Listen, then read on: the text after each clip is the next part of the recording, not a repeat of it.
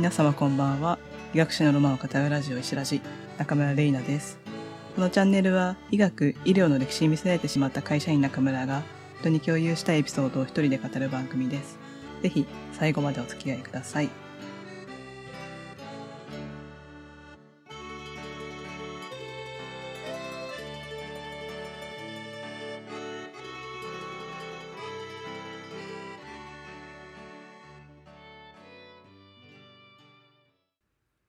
というわけで、みかんゲスト会後編です。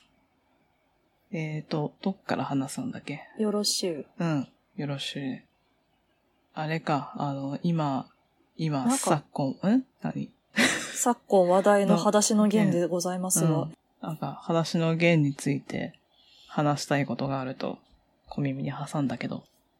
えーっと、なんか、あれだよね、そもそも、なんかあれをさ、図書館に多分、置くべきか置かないべきかみたいな話になってるんだったっけ？それともなんか、教材に載せる載せないみたいな話だったっけ？え、多分、両方あるんじゃないでも、広島はさ、多分、教材から消すっていう話だからさ、そっちの方がなんか、待って、救急車が。あの、そっちの方がインパクトがあったんじゃないの？あー、なるほどな。なんか、そうね。私は特に、教材として、裸足の弦を読んだって覚えはあまりなくてあ、そうなんだ。どちらかというと、なんか図書館の漫画コーナーの一番でかいところに置いてあったうん。気がす、記憶だけあって、うんうん。なぜかというと、まあ結構休み時間それをめちゃくちゃ読み漁る子供だったからなんだけど、うん。なんか図書館に置いてあった、なんだろう、一番目玉漫画、二大巨頭がブラックジャック全巻と裸足の弦全巻だったんですよ、うちの小学校。うんうん。すごいよな。そうだね、で、まあ、なので、そのうん両方ちょっと通読してるのか、ステータスみたいなのが、ちょっと、うちの小学校のガキンチョたちの間ではありまして、うん。で、まあ、ご多分に漏れず、私も両方読んでいたとうん。いう感じではあるんだけど、なんか、私の中では、少なくともあれは当たり前に小学校の図書館に置いているやつっていう認識だったんだけど、うんあった？小学校の図書館といや、か。なんか、小学校にあったのか、中学にあったのか覚えてないんだよね。読んだのは間違いないんだけど、いや、小学校にあった気がするんだよな。なんかね、放送委員で放送室で読んでたような気はする。多分。おー。うん小学生っぽい記憶だ。でしょ。帰りの放送とかするときにさ、持ち込んで読んでたような気はするんだけど、はいはい。そんな感じかな。なるほどななんか、あれを授業で使ったかっていうと、正直、ごめん、あんまり覚えていない。えそもそもなんかその、広島、みんな読んでたなうんっていう。広島の平和教材っていうのはある、あったの？どうだったかな？それがあったところで、うちの小学校が使っていたかがわからない、ちょっと。なるほどね。私立だからね。そう。そうそうそう。そうなの。え、なんか、教材ね。うん、中学はさ、国立なわけじゃん。そこでさ、なんか、うん。あの、まあ、あるあるみたいなんでさ、そういう話とかもないの？ええなんか、ダメだ、自分の記憶力が鈍っていることを、ものすごい痛感しているんだけど、うんまあでもそれぐらいってことが逆に言うと。うん、なんか、本当にインパクトに残る授業だったら多分覚えてるからさ、うん私も、うん。本当に申し訳ないけど、多分小学校は、あの、モーセが川を割るシーンをアニメのビデオで見た時とかの方がよく覚えてんだ。カトリックの学校だったからね、うち。うんそれとかの方が印象に残ってて、本当すいませんっていう感じではある。あ けど、中高も、そうだね、と、特段その話が、まあ、例えば教材とか組まれる程度にあったかっていうとあんまなかったような気もするんだよなそうなんだ。うん。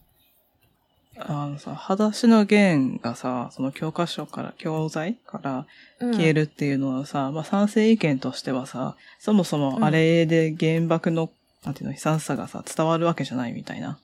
で、それで教えようってしても先生の負担があるだけだしっていうので、うん。先生の負担軽減につながるからっていう意見があるらしいんだけど、なんかどうも今のを聞いてると、そもそもそれを使った負担というのがそんなに大きかったのかっていう感じはしてくるね。いや、それを使う負担って何？という感じの方が、正直あって、うん。で、なんか、どうなんだろう。まあなんか、あれでひ、漫画は一応その、言うて、ま、漫画じゃないですか。うんで、まあそれで、現実を分かった気になるなっていうご意見ももっともではあるんだけど、うん。漫画で、だとさ、まあ結構強烈にさ、そのやっぱ、視覚体験をするわけじゃん。うん。で、あくまで漫画っていうのはかなり読みやすいメディアのはずで、うん。なんかその読みやすいメディアでかなり強烈な絵面を見るっていうことうん。で、なんか、それでみんながまず知るきっかけにはなると思うんだよね、そもそも。うん。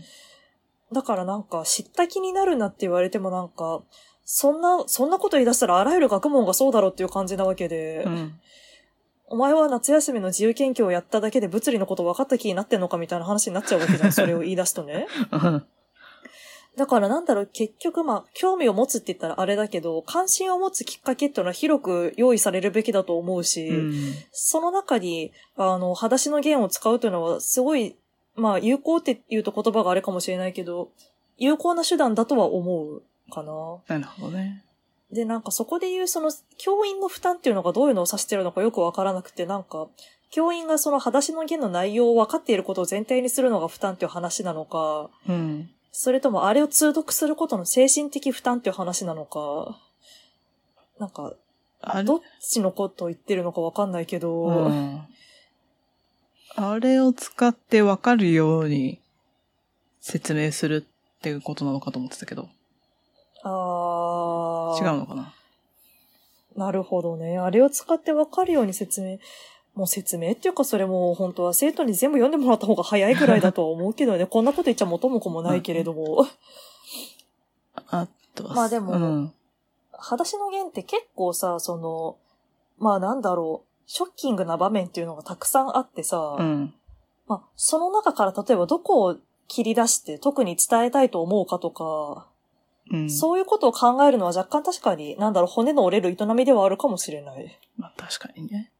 そう。うん。あとは、私まあ思った、あ、ごめん。うん。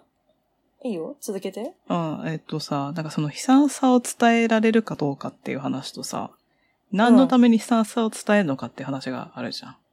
ああ、そうね。うん。、で、裸足の弦そのものはさ、そもそも漫画なわけだからさ、裸足の弦を読むこと自体が目的になるシーンもあるんだけど、その、うん教育で使うかどうかはさ、手段の話だと思っていて、そうだね。うん。ってなった時に、やっぱ歴史というか戦争、平和教育は、あくまでその同じことを繰り返させないためにするんだと思ってるわけよ。そうだね。ううんん。なった時に、その悲惨さを正しく伝えられないということが。その、そもそも論点なのかっていうのはちょっと思ったんだよね。ああ、まあ、そうね。そこは本質なのかっていううん。のは若干あるかもしれないね。確かに。その、裸足の弦が現実に近いかどうかって話と、その教育のために、裸足の弦がなくなるとクリティカルなのかっていう話が多分、あって。あるねうん。両方あるね、それは。そう。そういう意味では、その後者、うんそもそもそうの、ん。教教育の本来の目的のために、裸足の弦というのが必要だったのかっていうのをフラットに考えるっていうのは、あの、まあある意味そうだね。そうなんていうか意味があるというか、その考えた上でやっぱ必要じゃんっていう結論の方がより強いかなとは思ったっていう。うんうんうんうんまあ、じゃあ、例えば代替する教材として何、何を使うかみたいな話って、なんか、結構ね。難しくて、ねなんか、それこそさ、私の小学校だと、なんか結構、被爆体験のなんか、なんだろう、自伝じゃないけど小説みたいなのってさ、うん。まあ小学生向けのだけど結構置いてあったなとは思って、なんだろう、まあいろいろあるはあるんだよ、もちろうんんそういうことを書いた話とかね。うん。あとはなんだろう、あの、千羽鶴のあの佐々木貞子さんのさ、うんまあド、ドキュメンタリーじゃないけどさ、あの本みたいなものとかもさ、うんあるし、読ん読んだよ、もちろん。うん。で、まあ確かに原爆のことを語ったもの、媒体はたくさんあるけど、なんか、どうなんだろう何が一番その、こ、これを繰り返させないっていうその決意を目覚めさせるのに効果的なのかっていうのはちょっとすぐに私はわからないかなとも思う。そうね。それは難しいよね。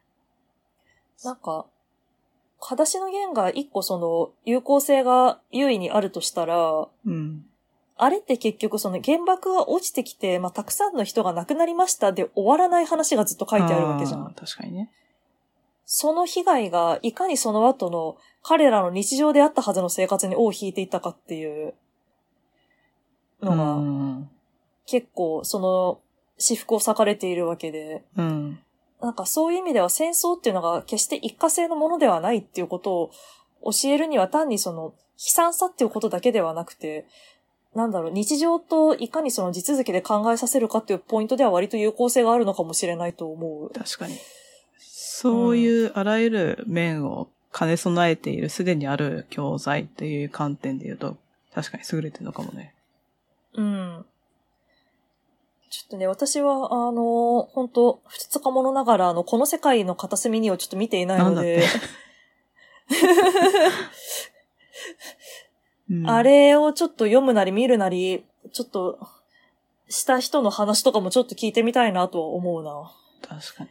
なんか、あれはまたちょっと描いてるものが違う気がするな、あれってどういう話だあれは、その、広島市に嫁いだったっけ？ちょっと設定詳しいとこ忘れちゃった。要は主人公が被爆したんだけど、うん、その、うん、ん？結構前半は日常が書かれてるんだよね。確か。戦中だけど、その中でも、あの、生きている人々みたいなシーンがあって、うん。で、えっ、と、被爆、ん被爆したのって家族だけちょっと忘れちゃった。やばいな。私もやばいかも。この話あんまあれかもしれない。うん、だけど、よ、テーマとしては、それでも、それでも人は生きていくみたいなことだと思っていて。ああ。うん。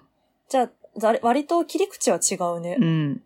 あの、そ、なんていうの、その中で生まれる憎しみとかもあるし、なんか人、うん、素直だった、あの主人公が変わってしまうシーンとかもあるんだけど、うん。なんか、それでも、その等身大の生きている人たちを描いてるみたいな印象があって、裸足の弦ってもっとなんていうのかな？もっとグロい人間じゃん。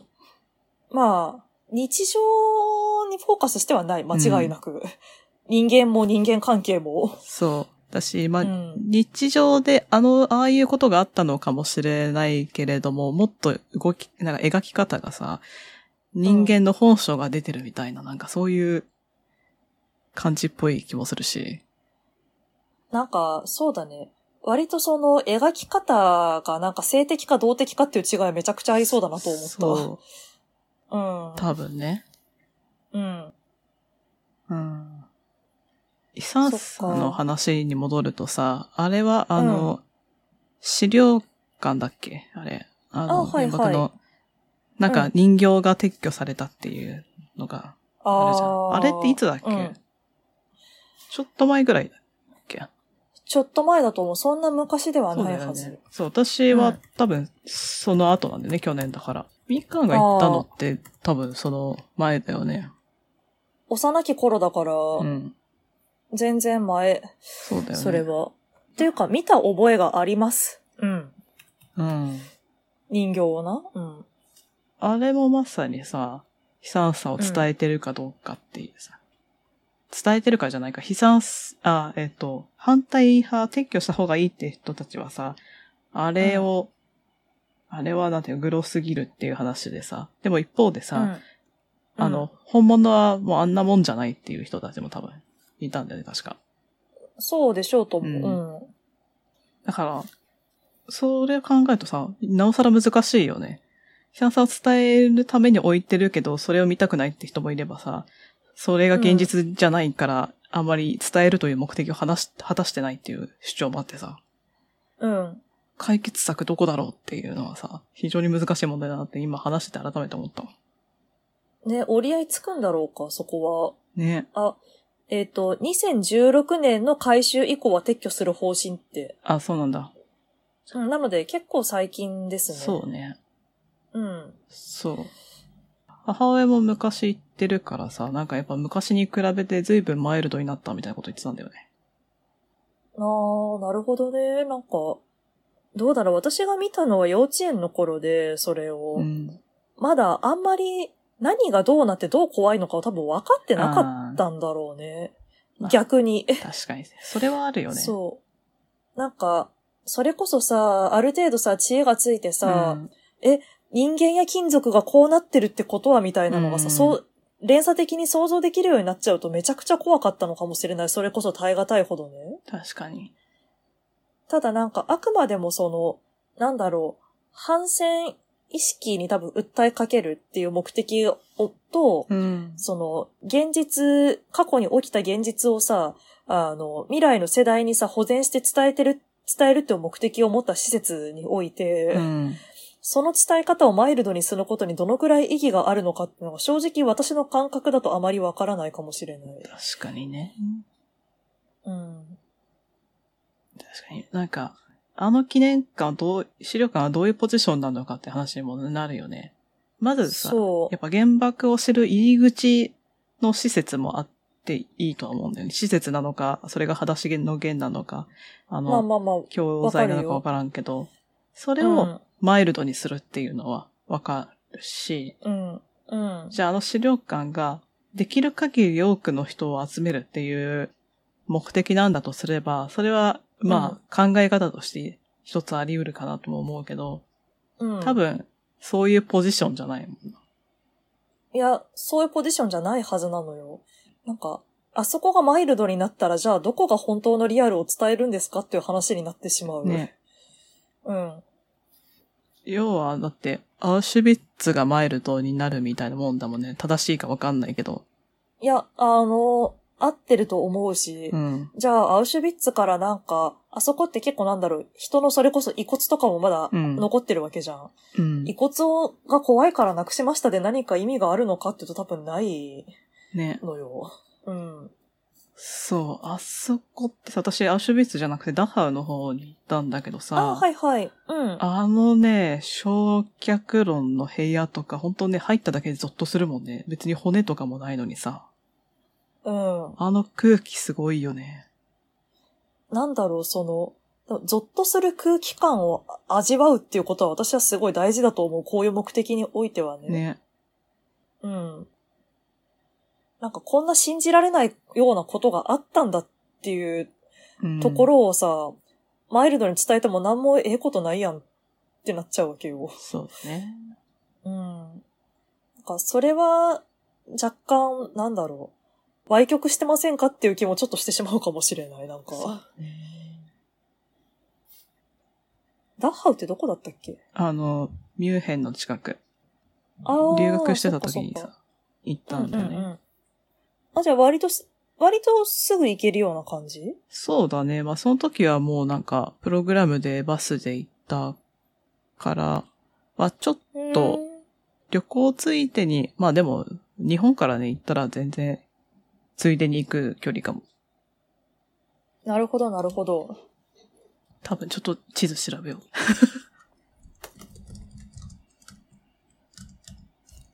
シャミクさ、これただの感想なんだけどさ、うん。こういう施設のさ、うん、中とさ、その周りのさ、平和さがさ、すごいなんか、毎回印象に残るんだよね。あ中すごいそんなゾッとする空気なのに、それを出るとさ、もう青空広がってて、花が咲いててさ、あ。みんながこう平和に暮らしてるっていうのが、なんか、なんかすごいなって思うんだよね。そうん、なんの、か、ここまで余、計に積まされるものがあるわそう、変わるんだなっていう、へここには少なくとも一旦平和が訪れたんだなっていうのもあるし、な。うん。こんな平和が、なんか、本当に平和の日常って感じじゃん。もう、今日もいい天気だな、みたいな。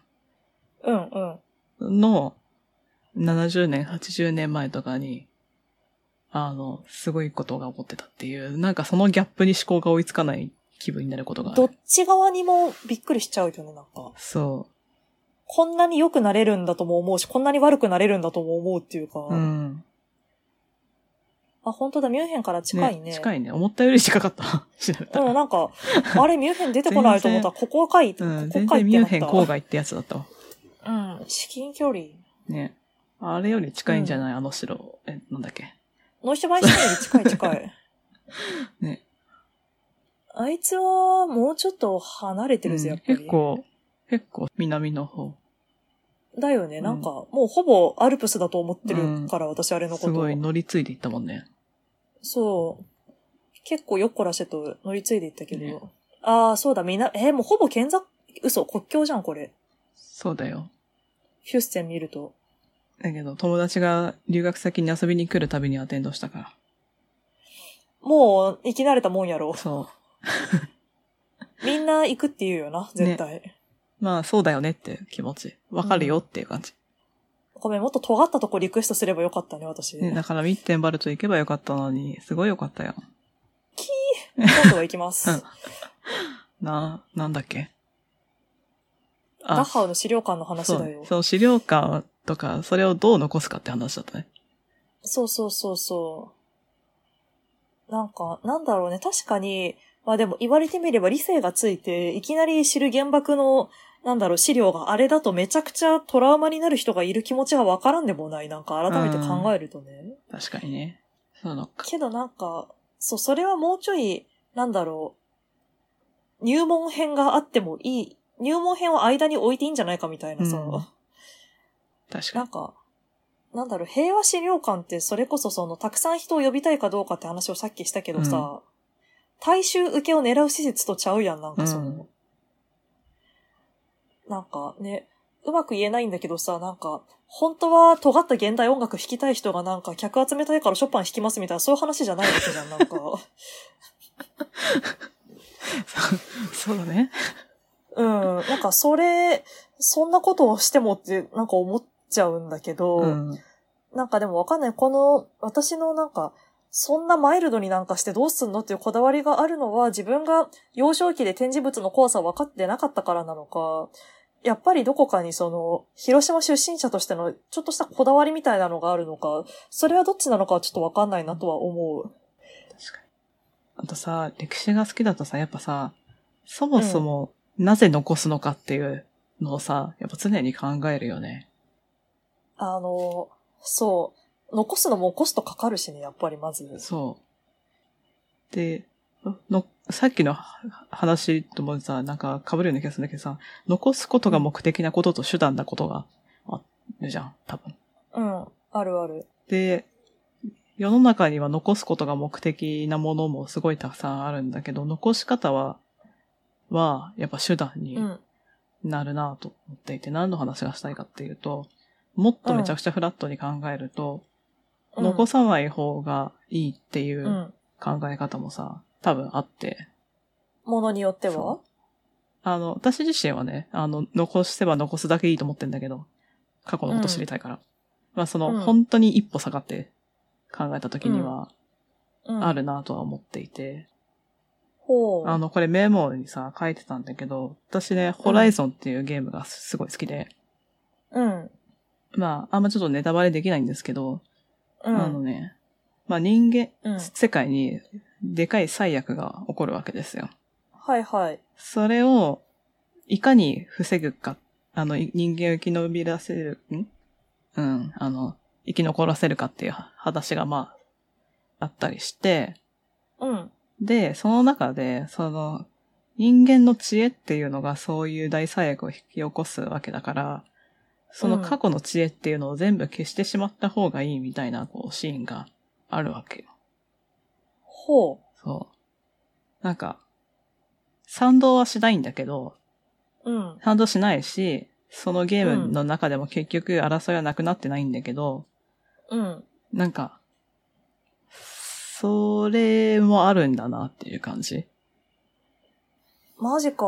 なんか、あんまりその発想に至ったことがなかった。うん。あの、私逆に多分残らないことは恐ろしいことだっていう恐怖心持っていて、うん。あの、中学校の頃にあの、中島敦をみんな一回通るじゃないですか。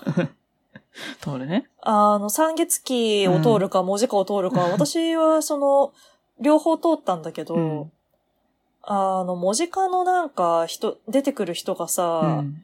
なんか、書かれなかったらもう残らないことなんだよね、みたいなことをドヤ顔で言ってるシーンがあるわけよ。うんで、なんか、それってでも、めちゃくちゃ怖いなと思って、うん。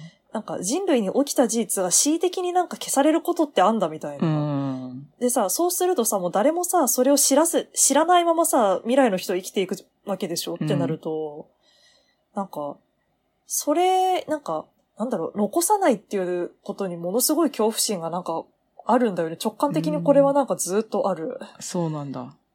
そう。だから残さないことのメリットっていうのをなんか考えたことがそもそもなくて、なるほどね。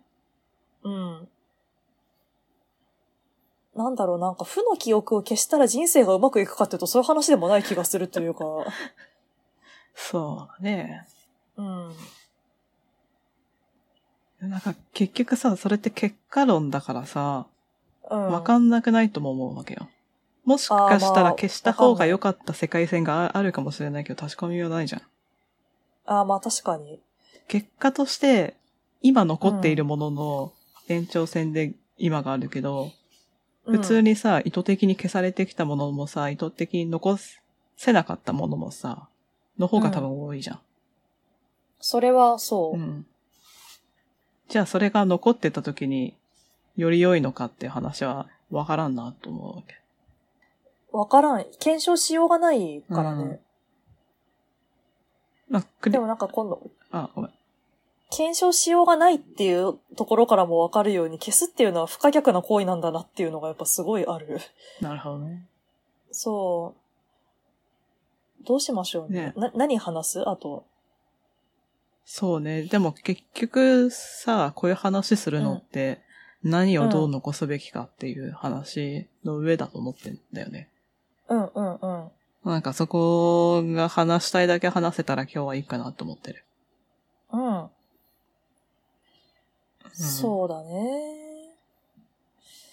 何をどう残すかか。うん。いや、難しいな。なんかさ、それこそ、いくら、さっきもさ、その手段と目的って話してたけどさ、いくら戦争の悲惨さを伝えたいからといってさ、うん。それがなんか、変な言い方だけど、ホラーっぽい残すことになっちゃいけないっていうかさ、うん。なんかそうではなくて、なんか、あくまでもそれは同じ過ちを繰り返さないために、こういうことを伝えてるんですよっていうのを何で伝えるかって難しいよね、そうだね。とは思う。そう。簡単にプロプロパガンダになるしね。いや、そうなのよ。すごい難しくって、それって。うんもう、それは20世紀の前半に経験したからね、人類は。ね、散々もう学んできたことではあるけどっていう、ねなんか、人に伝えたいことっていうのがある限り、でもこれはずっと避けられない悩みなのかなとは思ってしまう。え。ねえ。しかもさ、それってさ、目的が一致してるのが前提じゃん。そう。それ自体がさ、人類まだ達成してないよね。なんか、一度も同一の目標で合意したことなんかないと思うんだよ、人類。ね多分、すごく原始的な世界の中で、いかにうん自分たちが生き残るかっていうあ、そう。レベル、流度でしか合意したことないと思う。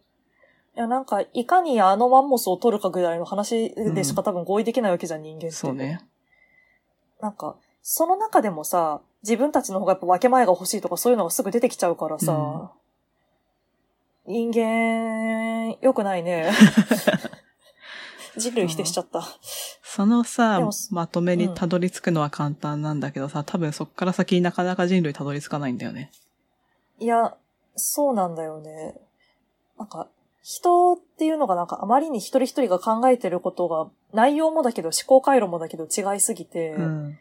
でももうなんか、そうなると同一の目標に至ることを目標とするよりは、うん。あの、いかにその違う思考回路を持ってるかっていうのをみんながすり合わせて共有していくことの方が大事かなとは思う。そうだね。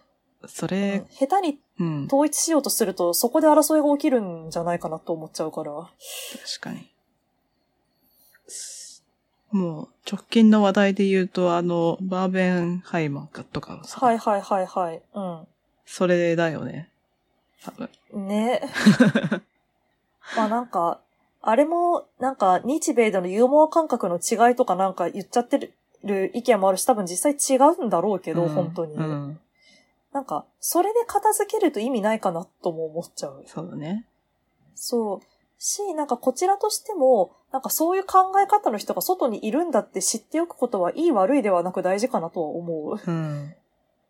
だからなんか、すごい交通事故みたいな形にはなってしまったけど、うん。なんか、お互い、異文、違う文化の考え方を知る機会には結果的になってしまったのかなっていう感じはあるかそうだね。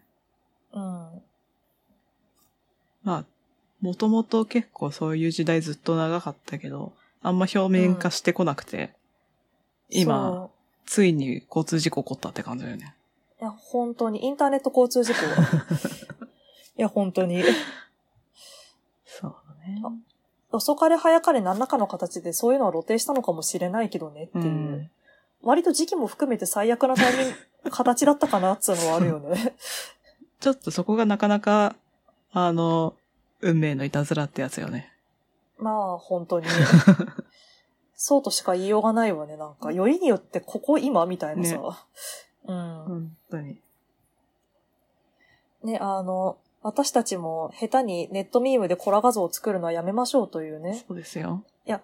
本当に何がさ、その人にとってさ、触れて欲しくない記憶とかっていうのってさ、わ、かんないから簡単には。そうそうそなんか全部こっちの基準で決めて判断してネタにしていいとかいうのはすごい危険なことだとは思う。ね。う。うん。それもやっぱ段階があってさ、そもそもうん。そこで立ち止まれるかどうかっていうのがすごい大事だよね。